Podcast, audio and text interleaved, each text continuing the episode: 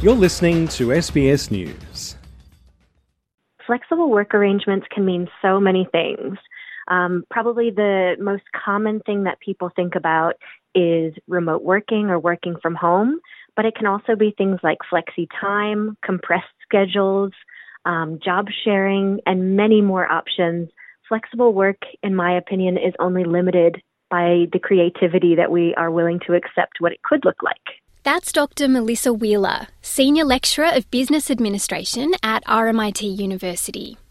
She says the revolution in flexible and hybrid work was already underway before 2020, but the COVID 19 lockdowns have unleashed its potential. Now, she argues, employers who aren't willing to adapt will face an exodus of employees looking for more flexible arrangements. People proved that they could do the work remotely and they could deliver um, what they were being asked to do even without being there.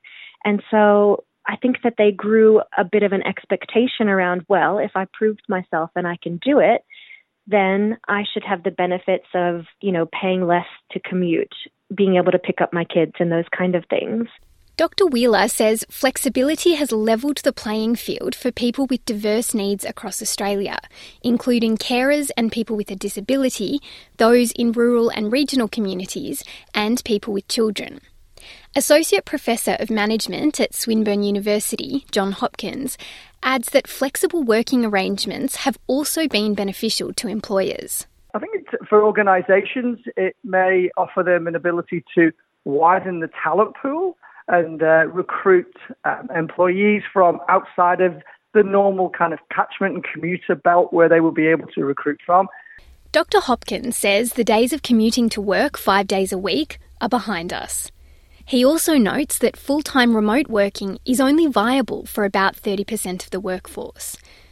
But he says there's a range of adaptations that have transformed work for the other 70% of people who need to be present for large chunks of their job, such as the four day work week. One of the, the real strengths and advantages of the four day week is it's a flexible work arrangement which can be adopted by work by frontline workers. So it isn't just for um, those who have flexible work arrangements already, if you like, so not for those knowledge workers, those desk bound jobs, but the four day week can be applied in many other environments as well. So uh, the likes of Bunnings and IKEA, for instance, they're, they're piloting it at the moment. Michelle O'Neill is president of the Australian Council of Trade Unions. She says unions have been fighting for greater workplace flexibility since well before the pandemic. Ms O'Neill cites changes to the Fair Work Act, which came into effect in June 2023, as a win for workers seeking flexible arrangements. In the past, they only had the right to request it.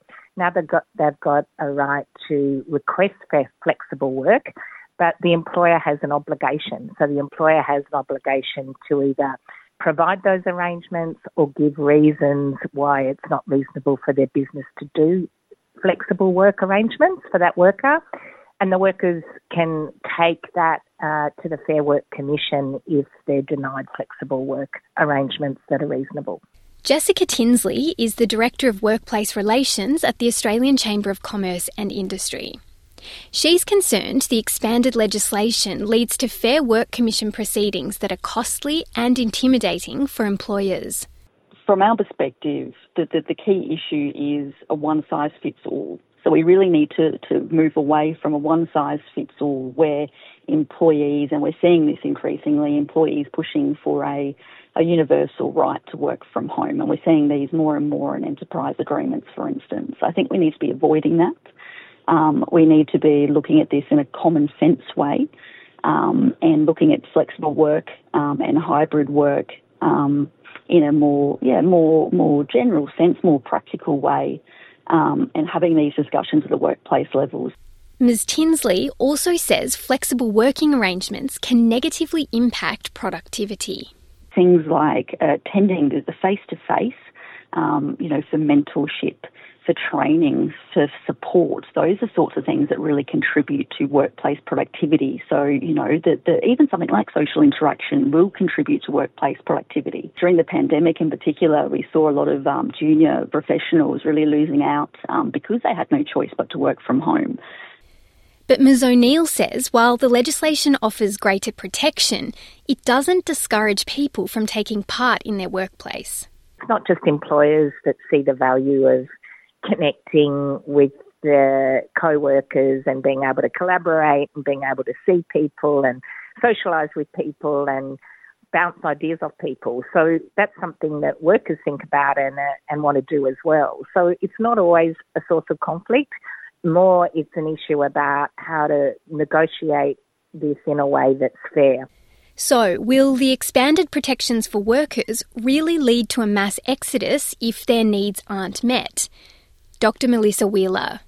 I think we we're still going to see privilege play a role in the people who are able to just get up and walk away versus those who have to stay and make sure that they're going to be um, financially well off.